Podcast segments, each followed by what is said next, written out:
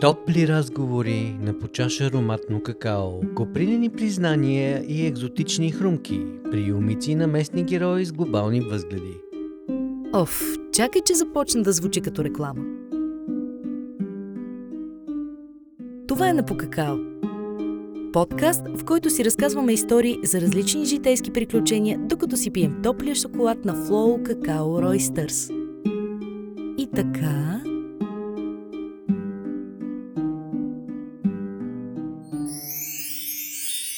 Минавало ли ти е през ума да напуснеш работа, да продадеш колата и заминеш за Тайланд? А може би пък Виетнам? За Антон Кринчев и много шум, горещо време с примеси от аромат на кокос, захарна тръстика и много богат опит зад гърба си. История на по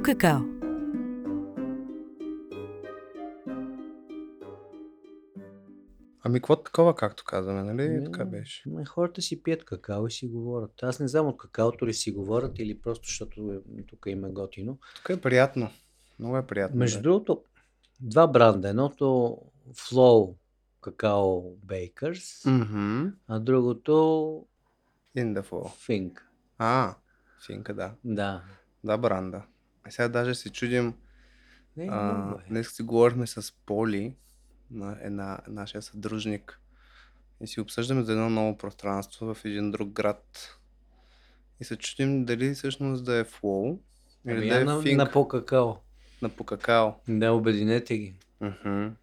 И направо и си излез... финка е яко, тя ги обединява всичките. Е, Финка е много яко. И, има ли го е- е- Това е важно. Няма го. Аз си мислих друго, че пък от друга страна Финка и Flow са такива м- International са трудно е да излезеш на, като ранкинг. Ами ние си Даже мислим за може и да е един на друг Киликс, бранд, е много който яко. да е само за церемониално какао. Ние отдавна си го мислим това, който ще. Той даже няма да е толкова и за нашия пазар, ми ще е изцяло за навън насочен. Я чакай, чакай. Какво значи церемониално какао?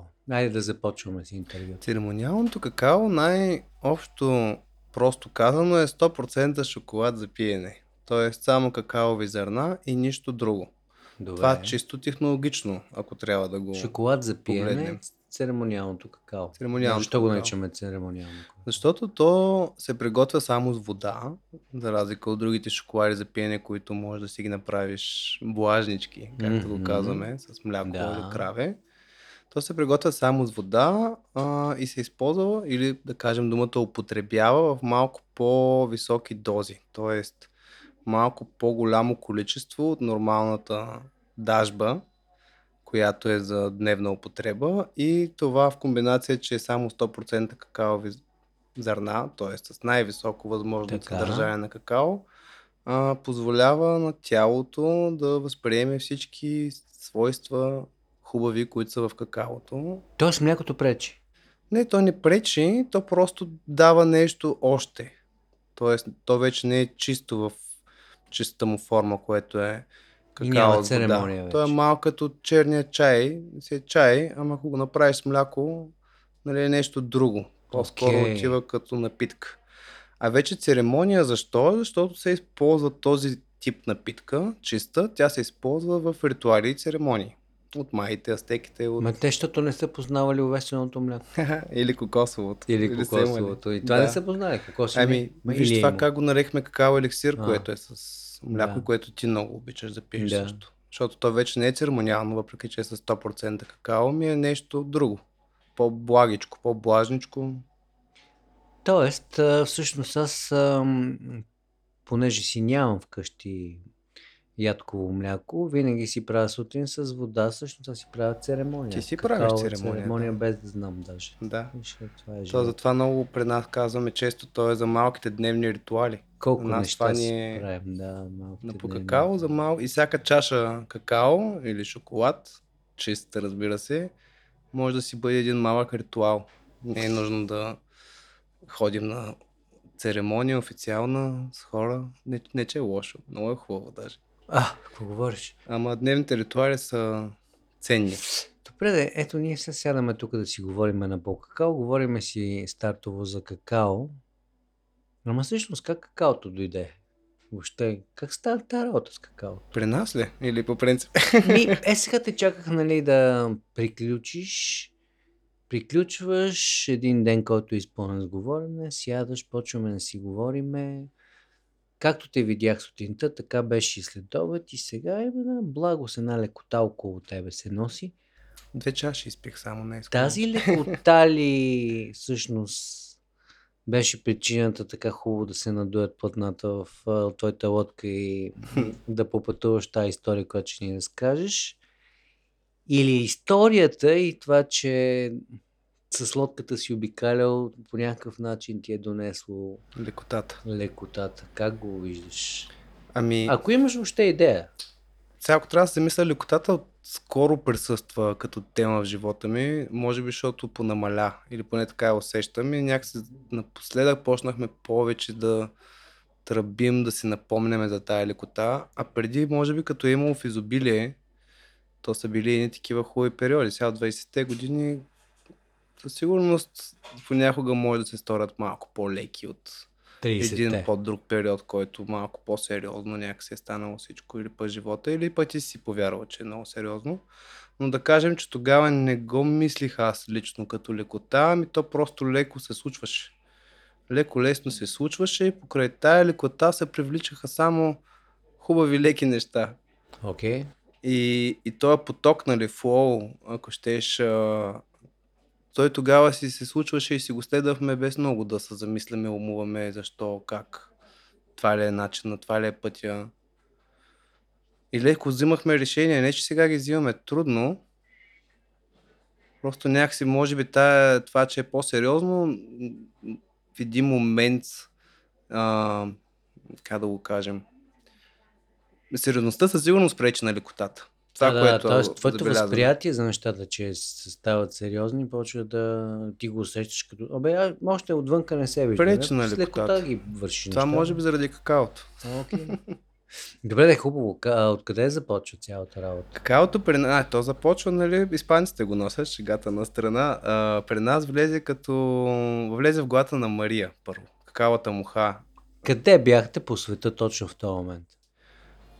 Ами бяхме, бяхме си в Европа, когато какавата муха забръмча силно в Мария главата. Тя беше в Австрия, в Инсбрук на един стаж. Аз си бях тук в София и после попаднахме във Франция. Първите ни такива пътувания, ни малко по-леки, по-фриволни, свободни.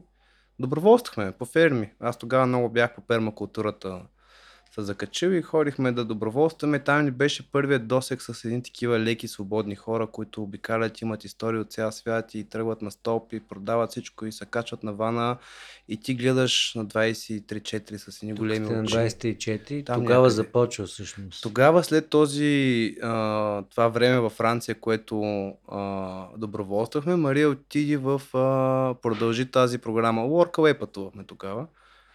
А, аз се върнах обратно, защото работих в корпорацията, ако можем така да го наредем, наречем тогава, но тя отиде в Северна Ирландия и стана чирак, шоколатиер, стажант на една малка, на, една, на един малък шоколатиер, една жена, която се прави шоколад в тях.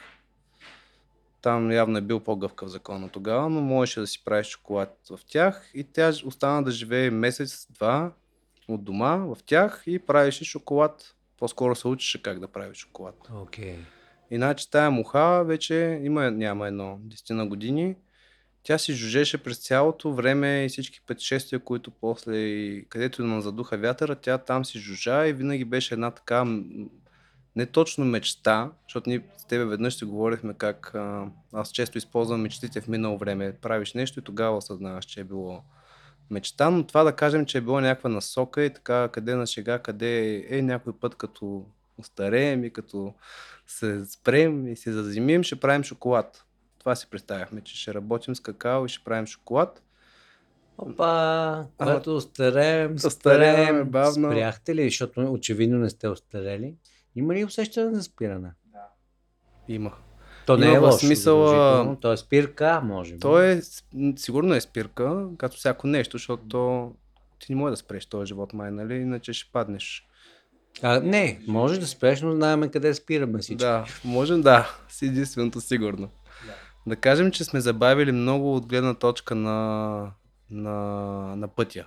Ако кажем, че имахме динамичен период, в който бяхме постоянно в движение, а, поспряхме откакто се върнахме в България определено. Това движение се насочи в друга насока. Така, така. Не, че сме спряли, да, съвсем, Естествено. но Виждам, да че кажем, че, спряли. рутинно ста си влезе. Макар, че се опитваме все още да, да я вкараме тая рутинност в ежедневието, пък тя ни ще да влиза, а то май си е от нас. Добре, а ако приемем, че това е един етап с начало и с край, къде е самото начало? Завършвате училище ли или още бяхте в училище? А, не, не, ми самото Кога начало... тръгнахте да пътувате? Ами Франция, аз се слагам Франция. като повратна точка Франция, защото Започвате там много не оттам. отвори. И даже, примерно, ние бяхме един месец и помня го това как стоим на океана и гледаме сърфисти и нали цялото това нещо много ни, ни грабва и ни харесва и си казваме, ми айде да... Ай, ходим в Нова Зеландия, нали? Какво, какво да правим в София, да се връщаме? Хубаво ще се работи, ама ни то работа няма да избяга, живота си е там, приятели че са там. Да, и, и това решение тогава, то не беше решение, ами нали е така хрумка. След 6-7 месеца вече беше Тръгнахте. задвижено. Да. Свихте багажа и Свихме тръгнахте на къде? или опънахме платната. Продадахме, Свихте багажа, опънахте продадахме платната, колата, продадахме... продадохте колата. продадахме това колата. източник. Да, продадахме Ресурс. колата, И? напуснахме всичко, продадахме какво що и тръгнахме към а, а, крайна точка Нова Зеландия, но ние започнахме от Тайланд, от. Югоизточна Азия. Там бяха най-ефтините билети. Там бяха най-ефтините билети. Еднопосочен. Кой месец беше това? О, октомври. През малко след за- ми да, из, да избягате от зимата. Точно. Хоп, да, това. беше много едно тържествено и хубаво напускане на а, Къде се населихте? Тайланд. Се населихме На Северен Тайланд. Острова беше по-късно и заради А, този остров това. останахме Аха. толкова време там. Първо в Северен Тайланд. Защото да, те са, да, Северен Тайланд, горе Чанг Май Пай, Окей. там награбна, там беше и първият досег вече с тропик, джунгла, чай, кафе, какао, кокоси и всичко това, да, уа, нали, Това всичките много вкусове, много е вау. Много сладък, Аз леко спомням, беше. в Гола беше моя първи така Мгм. истински. И ставах сутрин и не вярвах на очите си. Да, Че съм джунгла. На това. Всъщност, През цялото време не вярвах на очите, Да. на ушите и на всичко останало. но и то си е Да. друга реалност. Така. И беше хубаво, и е, да. И там, после надолу към острова. После попаднахме на един остров, аз там, там осъзнах, че имам слабост към острови, са опасни в отношение на това, че много трудно ги напускам. Аха. И мога да... Така, мога си да са... човек на малката общност без проблеми. О, да. Не те задушава. Да, да, сигурност. Винаги това. е- То май в пътя го разкри само по себе си, Да. обаче там се чувствах както за първ път така бе, никъде до сега не го бях усещал това. Да. Ако говорим за лекота, там е било кулминацията, пика на лекотата и свободата и, и това ми безгрижие. Ти Какво като си много флип-флопс, много тишъртс, Да. какво, какви грижи да са, нали? То това Да. беше и слогана. Какво правихме? Бяхме пак доброволци, барманствахме на едно барче на плажа. Той този остров, в който попаднахме, беше много... Той още е. А, Ашрам го наричам аз. Един от многото ми. да. Но той е, а, той е специален извън Out of the Beaten Track е такъв остров. Много, много непопулярен, с много малко резорти и пространства въобще да, да отседнеш и ходят много така подбран специфичен контингент от хора. Да. И ние бяхме на едно 6 бунгала резорче, на една италианка, швейцарка, тайландка, жена, която беше много яка. И барчето беше кръгло, красиво, перфектно барче, както си го представяш на плажа. С пет масички правихме маргарити и кафета. Да. Там се научихме да правим много хубави маргарити. И беше много яко. Той имаше 10 на гости и ти си с тях и ги водиш и на шнорхелин ги водиш и на... Та имаше и савана, много странен остров беше. Колко време изкарахте? Ми, три месеца. Три може месеца. Можахме да тръгнем. Виза Ръм правихме там до Да. да. Янмар. Просто не можехме да си тръгнем. Тръгнахме де. Какво ви накара? Еми следващото. Което беше? Камбоджа. Камбоджа. Камбоджа, Камбоджа бяхме известен период. Там, там други проекти. Преподавахме в едно село английски, забито на едни боси деца. Беше много забавно. Камбоджа, Лаос и Виетнам. на Покакао историите на нашите гости и техните приключения. Продължаваме.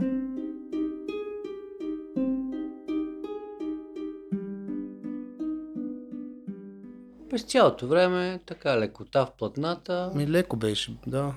Вятър едно, в косите, второ, стопа. Такова много хубаво. Хубаво и Виетнам вече като влязахме, там имахме период на оставане месец-два, докато се ориентираме. И се ориентирахме, че нямаме пари вече. Това беше минала една година, може би, откакто тръгнахме. Аз много малко пари тръгнах. Тръгнах с 4000 лева тогава. Наши пари. Да. Ам... И се сетихме, че трябва да изкараме пари да работим, защото Мгм. пък плана беше да го правим това в Нова Зеландия. Не, така и не сме от тази Нова Зеландия. Между другото, тръгнали сме за там 7-8 години вече минаха. You never know. Тя си е там.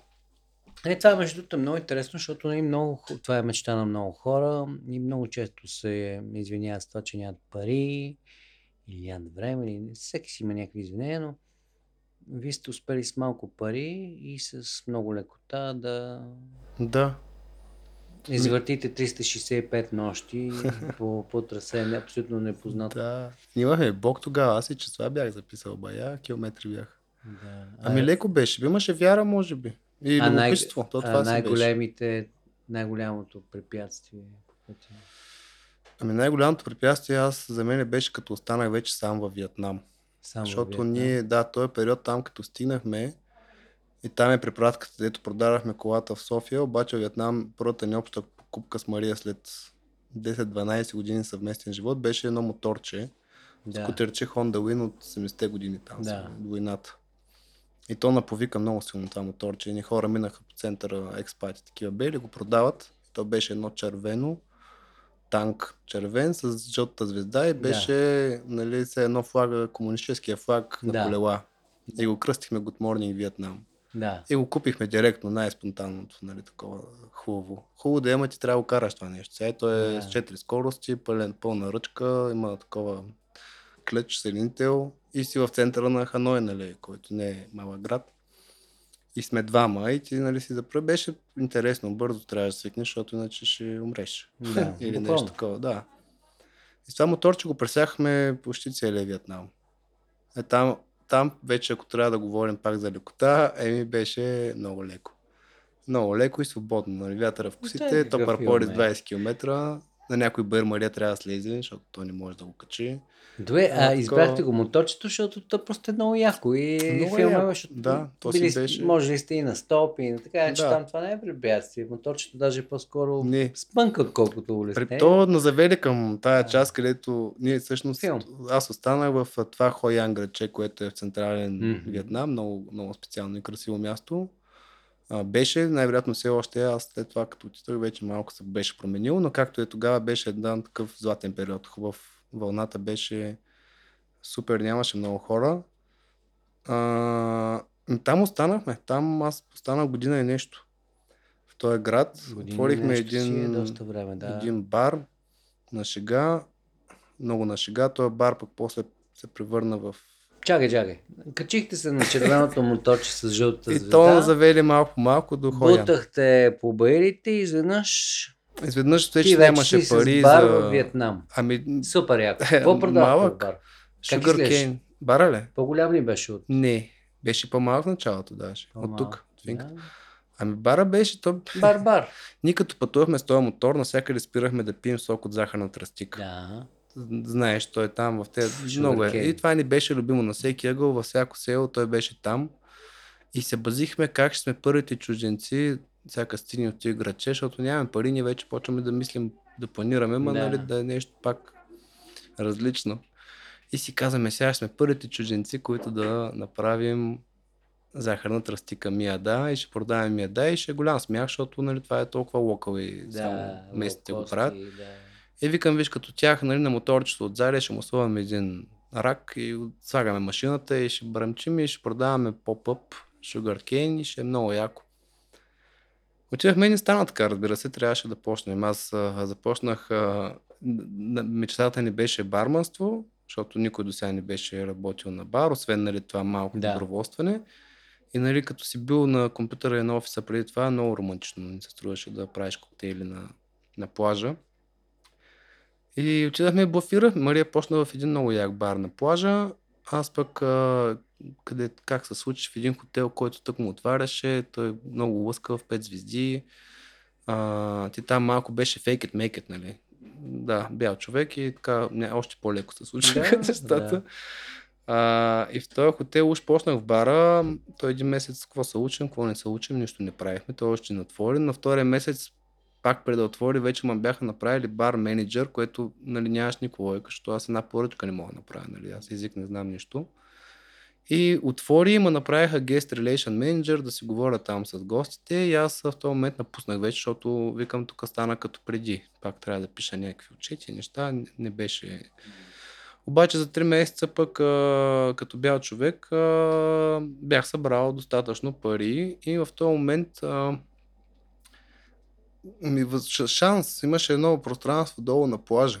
И те една жена продаваше бургери цял ден и седим и я гледаме с Мария така няколко дена. Нито един бургер не продава. И отидахме да разпитаме какво се случва, що. И то се оказа една японска организация, която има 7-8 пространства из грачето и там идват япончета студенти да се учат на маркетинг, да си правят там стажовете, проектите, пишат. Те тези пространства са доста така проформа. Те трябва да са там, ама не е задължително. Да. И ние им казахме, бе, дайте, вижте сега, то хубаво пространство, ама нали, пък за какво да е на загуба? Дайте ни имаме идея, тук ще сложим нашия бар, а, ще се докара машината за Мия, да, за захарна тръстика и ние ще привеличаме хората, защото то беше точно на главната спиращ на 10 метра на плажа. Те въобще- целият поток. Питам как се справиш с администрацията, вие всъщност сте Намерихме яхнали... нещо стана, да. да, е така. Им казахме, ние ще привличаме хора, те ще пият от нашите сокчета и, като, и ще ядат върви, вашите бъргари. да. И те казаха, да, на нас нищо не ни коства. И, и отидахме инвестирахме 200 долара ни беше инвестицията. Значи, Сериозно. да. Кафе, кака, машината за захарна тръстика, Да. въпреки че на предсахка, нали, защото сме чужденци, колкото се е спазарил, повече са ти взели. И я бладисахме една много красива хипарска, написахме Sugar Cane Juice и проверихме реално, че тогава в света нямаше бар за коктейли от захарна тръстика. Много странно, не стана, че няма такова нещо, пък то е много яко. И си направихме едно такова много семпл меню, пет неща. Да. Сложихме една дъска, отпред уж временно, аз 6 месеца правих коктейли Да. на тази дъска и почнахме да правим захарни тръстики, коктейли на това пространство и то пазе, че стана. Избухна. Да. И после в този момент Мария тръгна. Вече наближаваме въпроса ти, виж как се отплеснаха, ама да, то да, така... то, то, това е историята. въпросът за най-трудния момент наближава и Мария тръгна, отиде до Тайланд, нещо се стана, случиха се някакви неща и, и трябва да се върне в Европа и аз си останах в Виетнам. Имах партньори трябваше да се разделим такива едни симпатични житейски неща и си останах сам и то в този момент, както беше, нали, ще стане или няма ли да стане, като стана сам, малко пък взе да, да тече по тече такова. Японците дойдоха, казаха, дай сега да го направим както трябва това. Колко пари ти трябват. Аз им казах една сума, те ми я дадаха и а, това пространство тръгнахме да го разширяваме. Взехме следващото, там пак е тук като по този начин да ги свържем, да стане по-широко. Ще вкараме вече българска храна, вегетарианска. Ще правим първия български ресторант, освен че и Sugar Cane коктейл бара ми вече и Ти храна. А, и почнахме да ремонтираме. Аз а, имах някакви идеи, бях вдъхновен от а, корабчето Сенеморец, мен това си ми беше така едно пространство в моите където много ми е дало и така много исках декинг, такова там те ми бяха идолите, а, тези симпатични сестри и тръгнах да го правя този декинг и с майсторите и те 19 майстора са много особени, нещо ако кажеш, че не е окей, стават и се тръгват. И се сърдят, че една седмица няма да се върнат, ако не им се извиниш. И бяха много особени, така трябваше много, нали, вече аз на този момент трябваше език да науча, защото няма как да се разправяш. Кажи нещо на вьетнамски. Какво ти дойде? Да му чуваме звука само. А, Каквото ми дойде. Май Пен Рай. Не, това беше на тайландски. а, Коеха, Коеха беше как си? Кое Коеха. Кое Те използват, той е много тонален, като китайския. Чайой! Е, те провиквания най-много ми харесваха, нали? Ой, чайой! Ой, чай is like О май гад, нали? Ой, чай, ой, Ой, чай, ой. чай, ой. И, нали, имаха такива едни много, много хубави провини. Трябва да кръстите някой от какао Нещо вариациите. Ой, че ей, много добре звучи. Знам, аз ако на детето някой ден, ако имам дете, ще му викам така, чай, ой, нали, то така е, като имаха израза като е дете, като Чай, жена на възраст, мъж, нали, имаха си такива. Ой, както да е, беше. Е, много. отклонихме се. И какво? И остана сам, з- взе парите. Почнах, взех парите, почнахме да строим, а той този ремонт много бавно се разви заради много неща и то заваля дъждовен сезон, яко на запука и аз а, мина месец, бара не е готов, нямам средства вече и много закъсах. Нямам пари и живеех в една барака, а, метална барака, там някакви французи, оферта, те бяха заминали за Китай да работят, музиканти и аз съм в тяхната барака, защото само това мога да си платя една метален, метален покрив, без прозорци такова. Изпада едно бамбуково легло и има фаща денги в този момент. И това Чудничко. беше много интересен период, защото аз нямах никакви пари, а, нямаше перспективи някакси. То е все едно, че всичко, що дъждовен сезон ще да продължава още месец-два. Аз съм болен с денги, нямах застраховка, защото преди това бях като сурфирал с мотора и повече не искаха да ме застраховат. И, и просто беше едно, само в тази барака имаше а, много яки колони. Те бяха музиканти, тези хора. Имаше много яки уредба и аз имах стария смартфон на Мария, който имаше три албума.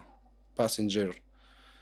Whisper мисля, че се казваше. На Родригес един. Имах две книжки на Ошо и...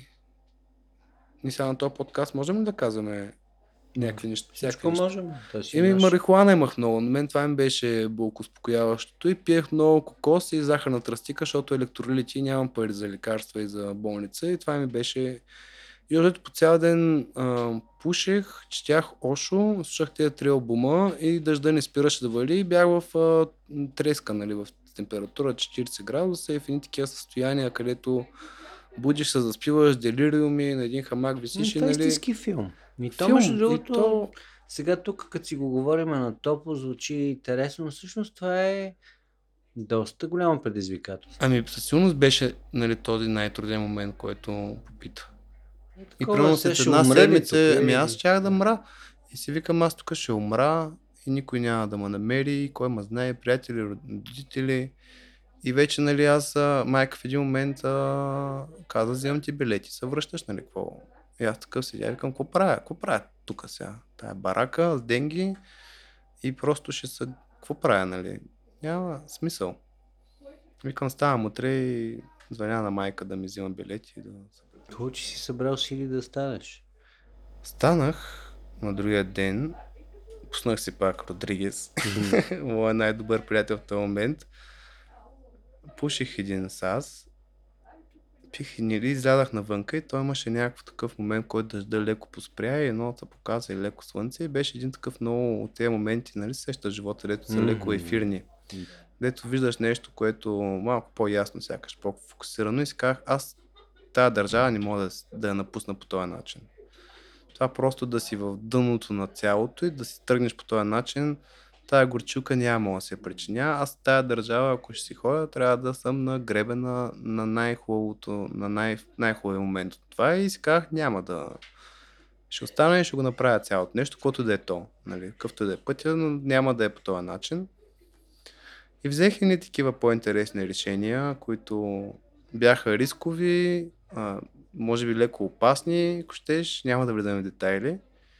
А, но благодарение на тях нещата потръгнаха, потекаха пак като този дъжд. Той в един момент спря, Спря дъжда. бара, ресторанта отвори, стана еуфория, голям гранд опенинг направихме, както и тук, нали? Да. Тогава пак така беше soft opening, с прелюдията, че някой ден евентуално ще има гранд opening. А, и, и потече, потече и стана, нали, просто за един месец се смени цялата ситуация. Как се казваше Нали, бар? Шангрила. Шангрила. Шангрила. Шангрила, много, много подобен на тук като това пространство вайп имаше М. Шангрила, въпреки че беше съвсем различно. А, много интересно. Много растения, много беше цветно, дървено и вайба беше един такъв, където пак хората се събираха да, да се видят. Много бързо стана такова експат пространство, не толкова за туристи. и Беше едно, винаги можеш да срещаш интересни хора там.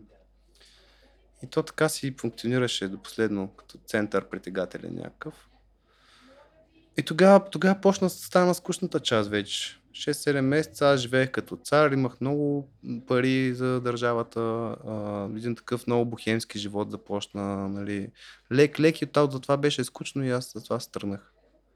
Това Твърде реши, че хубаво слагаш беше, точката, да. да. Еми да, казах си сега, имаше моменти, в които е така, виждаш някакви хора, където толкова се живота хубаво уреден, нали, че като на филм малко. Ти имаш бар на плажа и си цъкаш моторчето и ходиш на йога и на сърф и всичко можеш си позволиш и малко като от книга, едно такова, една утопия, да, дето почна пак да ме притеснява, че нещо, нещо Нещо не е е окей. наред. Да, Това е много странно. твърдо е. Как си го обясняваш? То не е само при теб. Принцип, защо?